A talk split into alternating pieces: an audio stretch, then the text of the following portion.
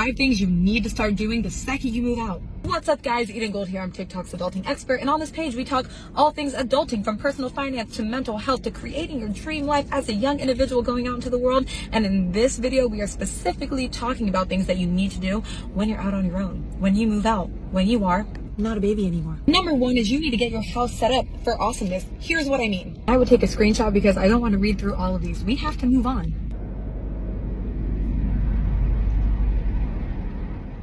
Two, if you don't already, you must have a system in place to manage your finances. You should be tracking all of your income coming in, your expenses going out, and know what the difference is so you know and can make smarter decisions as to what to do with that money, such as saving and investing in your future. There's two apps that I recommend you download right away. Number one is called Buddy. Buddy is an app where you can track your expenses and budgeting and create a budget for yourself so you know how much money is allocated to different things that you need in your life. It costs like 45 or $49 for a full year, but you get a free week. And sometimes you have to spend money in order to do the right thing or else you won't care. Second one that is totally free is called Digit. Digit is an app where you can set a financial goal and it will automatically take money out of your bank account and into the Digit app so you can achieve that money amount by the time your goal is set with a date.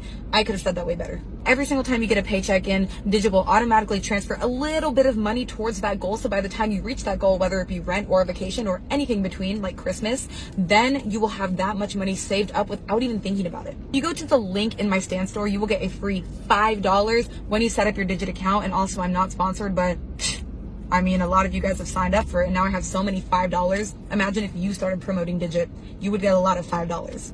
Anyways, number three is to find positive ways to cope with any stress or anxiety that you might feel during this move. Maybe even depression, loneliness, or whatever will come with it. Challenge yourself to 30 days of one positive practice that you've been meaning to incorporate into your life, but you haven't. Meditation, cold showers, deep breathing, journaling, uh, uh, holding doors open for people for 30 days straight. Number four, ask better questions and think for yourself better. A lot of times when we live with our families, we are so used to getting advice, tips, help, whatever from our parents. And granted, you still can do that, but this is a great opportunity for you to start asking yourself these questions and becoming a better problem solver. The internet is a heck of a place. And last but certainly not least, get my adulting bundle series. It's in the link in my Stan Store and it's your all-in-one starter pack for adulting.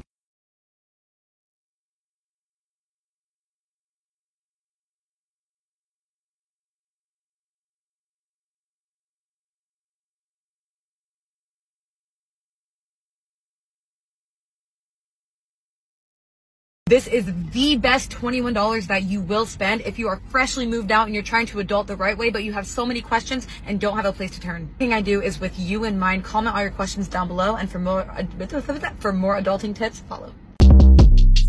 Short Cast Club